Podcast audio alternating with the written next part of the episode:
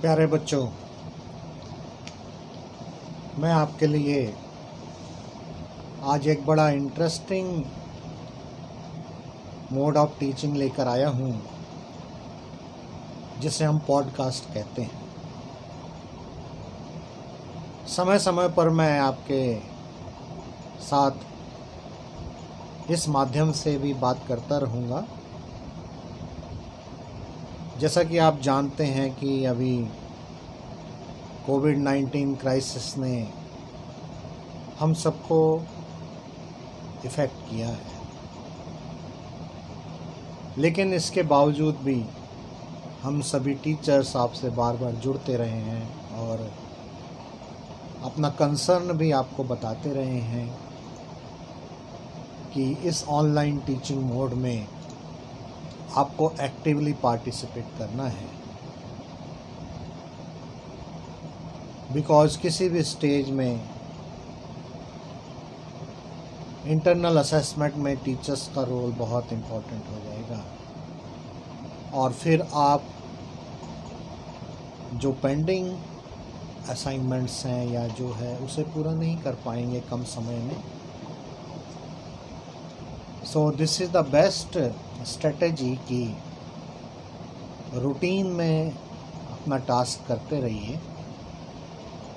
और online teaching एक बहुत स्ट्रॉन्ग प्लेटफॉर्म है, सशक्त माध्यम है। आपको स्टडी मटेरियल प्रोवाइड होता है वीडियोस नोट्स के फॉर्म में असाइनमेंट्स भी मिलते हैं। साथ में गूगल मीट से भी कनेक्ट होते हैं हम आपके साथ। ऑडियो मैसेजेस भी देते हैं।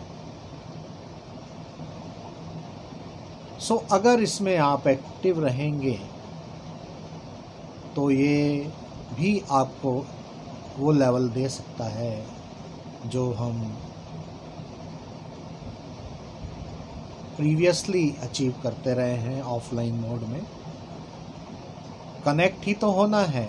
ऑफलाइन मोड में नहीं हो पा रहा है तो voice messages like audio messages video conferencing WhatsApp group हम कनेक्ट हो सकते हैं।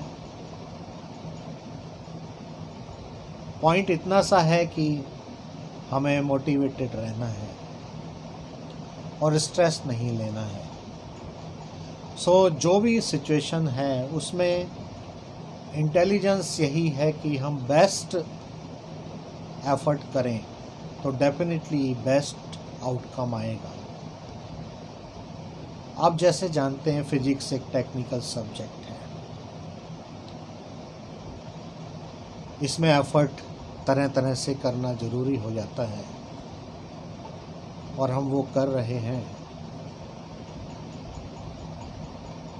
आप फेथ रख के सिस्टम में टीचर्स में पार्टिसिपेट कीजिए इस प्रोसेस में। मैं आज बात करने जा रहा हूँ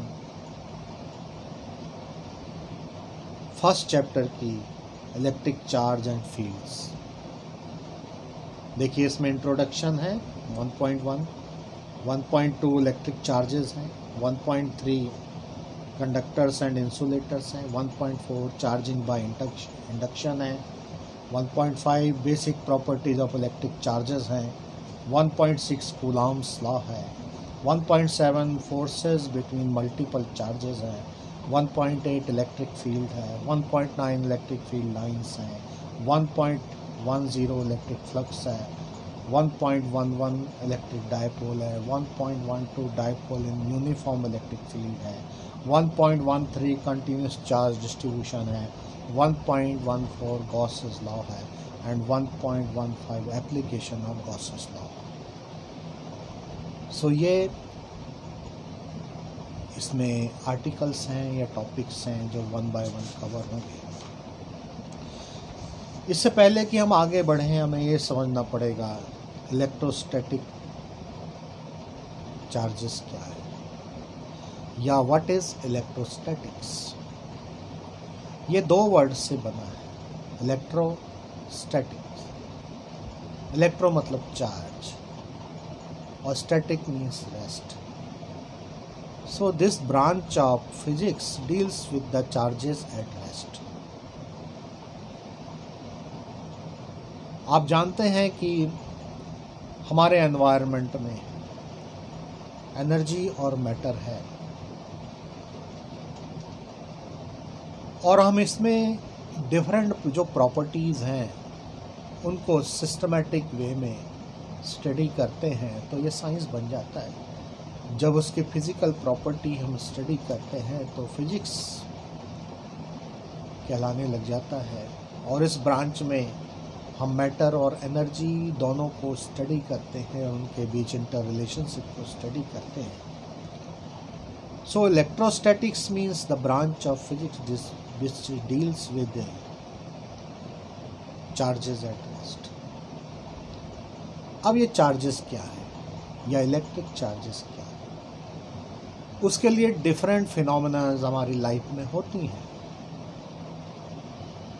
नॉर्मली ड्राई वेदर में हम कॉम्बिंग करते हैं, बालों में कंघी चलाते हैं, सूखे बालों में। तो हम देखते हैं कि वो बाल हमारे खड़े होकर कंघी से चिपकने लगते हैं।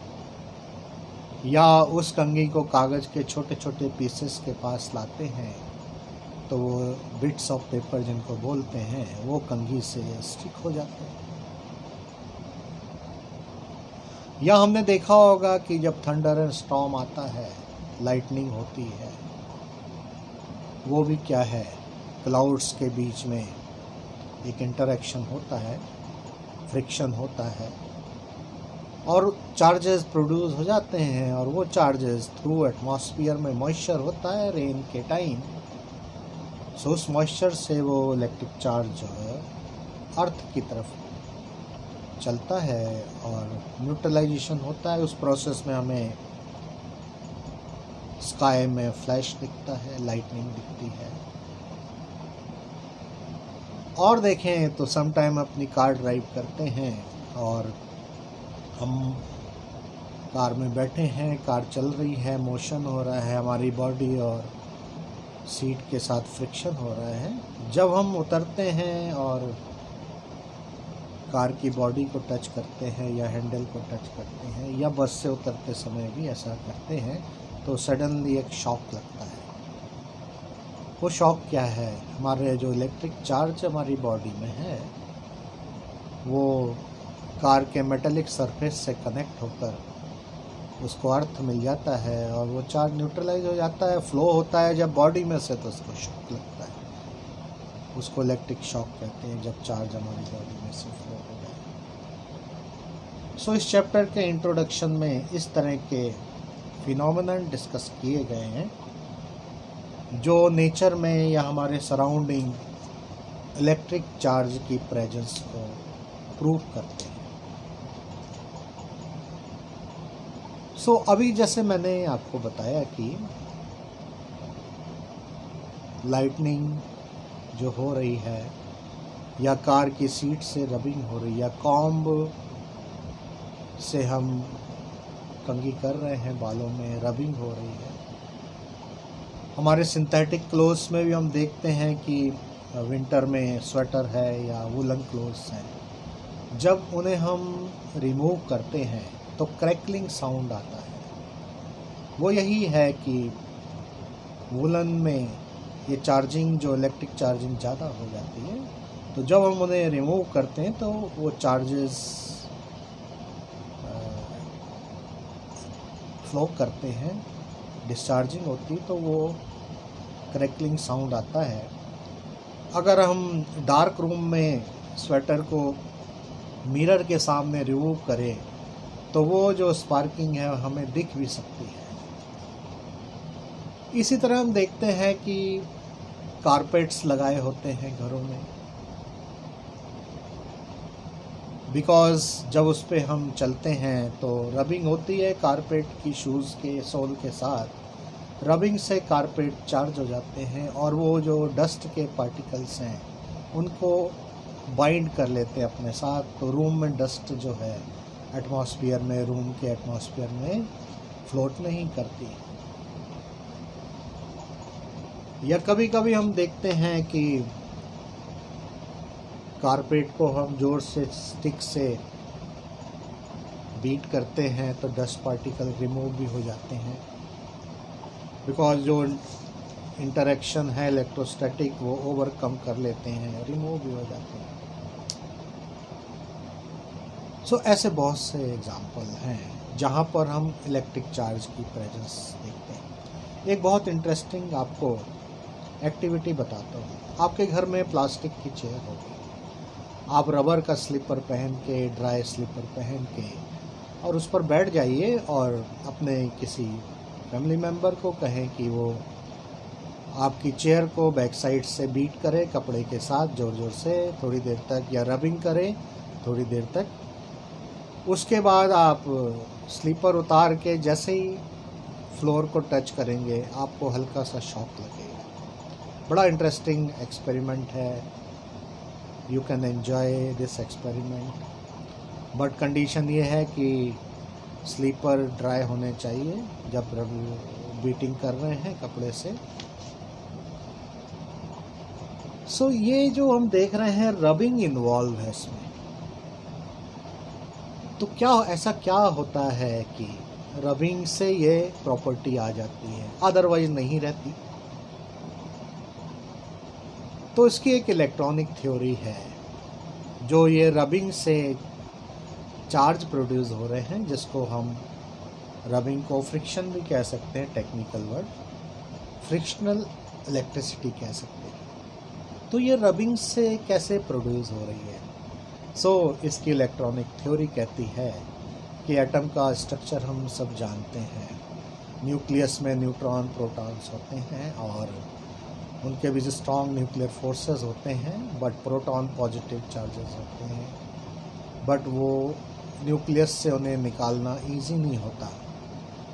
बट आउटर मोस्ट जो ऑर्बिट्स हैं, उनमें इलेक्ट्रॉन रिवॉल्व हो रहे हो रहे होते हैं। उसका अपना एक फार्मूला है कि इस ऑर्बिट में कितने होंगे इलेक्ट्रॉन आउटर मोस्ट ऑर्बिट में जो इलेक्ट्रॉन होते हैं वो उनका न्यूक्लियस के साथ जो अट्रैक्शन है बाइंडिंग है, वो वीक होती है। क्योंकि दूर है वो। और दो चार्जेस हो गए पॉजिटिव और नेगेटिव उनके बीच अट्रैक्शन हो जाता है।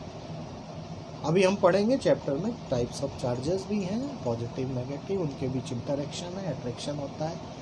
लाइक चार्जेस में रिपल्शन होता है अनलाइक चार्जेस में अट्रैक्शन तो यहाँ न्यूक्लियस और इलेक्ट्रॉन्स के बीच में अट्रैक्शन है बिकॉज़ इलेक्ट्रॉन्स नेगेटिवली चार्ज है और प्रोटॉन नेगेटिवली चार्ज है. Due to this attraction required centripetal force electron को प्रोवाइड होता है तो वो न्यूक्लियस के अराउंड रिवॉल्व करता है। आउटर मोस्ट ऑर्बिट में जो इलेक्ट्रॉन होते हैं, वो न्यूक्लियस से दूर होते हैं तो वो weak electrostatic force of attraction से बाइंड होते हैं। बट स्टिल वो इतने कैपेबल नहीं होते सेल्फ की वो बाहर निकल जाएँ ऑर्बिट को छोड़ दें। जब हम रबिंग करते हैं तो ये आउटर मोस्ट ऑर्बिट के जो इलेक्ट्रॉन्स हैं उनको एक्स्ट्रा एनर्जी प्रोवाइड हो जाती है। रबिंग से हीट प्रोड्यूस होती है and you know kinetic energy is directly proportional to square root of the absolute temperature plus one में हमने काइनेटिक थ्योरी ऑफ़ गैसेज में भी ये बात पढ़ी है। और काइनेटिक एनर्जी बढ़ जाती है तो वो आउटर मोस्ट ऑर्बिट से बाहर निकल जाते हैं। तो रबिंग होने वाला जो दूसरा मटेरियल है या दूसरा ऑब्जेक्ट है, उस पर ट्रांसफ़र हो जाते हैं। तो जब हम रबिंग करते हैं तो एक ऑब्जेक्ट से इलेक्ट्रॉन दूसरे ऑब्जेक्ट में कांटेक्ट है रबिंग में फ्रिक्शन में कांटेक्ट है तो वो ट्रांसफ़र हो जाते हैं। जिस ऑब्जेक्ट से वो ट्रांसफ़र होते हैं, वहाँ जो इलेक्ट्रॉन्स होते हैं, उनका न्यूट्रल नेचर ना रह के अब उस इलेक्ट्रॉन में सॉरी उस एटम में नंबर ऑफ़ प्रोटॉन्स एक्सीड हो जाते हैं। बिकॉज़ कुछ इलेक्ट्रॉन्स ट्रांसफ़र हो गए तो वो एटम पॉजिटिवली चार्ज हो जाता है। और जिस ऑब्जेक्ट में ये इलेक्ट्रॉन ट्रांसफ़र होते हैं वो उतनी ही यूनिट में नेगेटिवली चार्ज हो जाता है। और इलेक्ट्रॉन और प्रोटॉन के पास जो है वो इक्वल चार्ज होता है। सो so, जितने यूनिट में एक ऑब्जेक्ट पॉजिटिवली चार्ज होता है उतने ही यूनिट में दूसरा ऑब्जेक्ट नेगेटिवली चार्ज हो जाता है। सो फ्रिक्शनल इलेक्ट्रिसिटी जो है वो इस रबिंग से प्रोड्यूस हो रही है और इलेक्ट्रॉन ट्रांसफ़र से हो रही है। So this is very amazing phenomena जो मैंने आपको एक्सप्लेन किया और इसके पीछे जो इलेक्ट्रॉनिक थ्योरी है, वो भी आपको बताई। अब ये बहुत सिंपल है कि जब रबिंग करेंगे तो किस ऑब्जेक्ट से किसमें जाएँगे।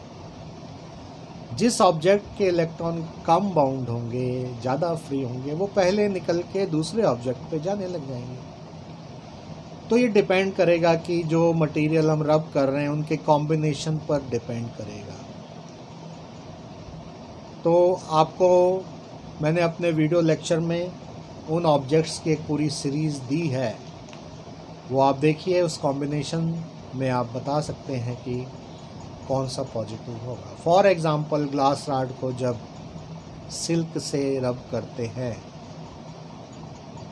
तो ग्लास रॉड पॉजिटिव हो जाती है सिल्क नेगेटिव ऑब्वियस है कि ग्लास रॉड से इलेक्ट्रॉन सिल्क में ट्रांसफ़र हो गए.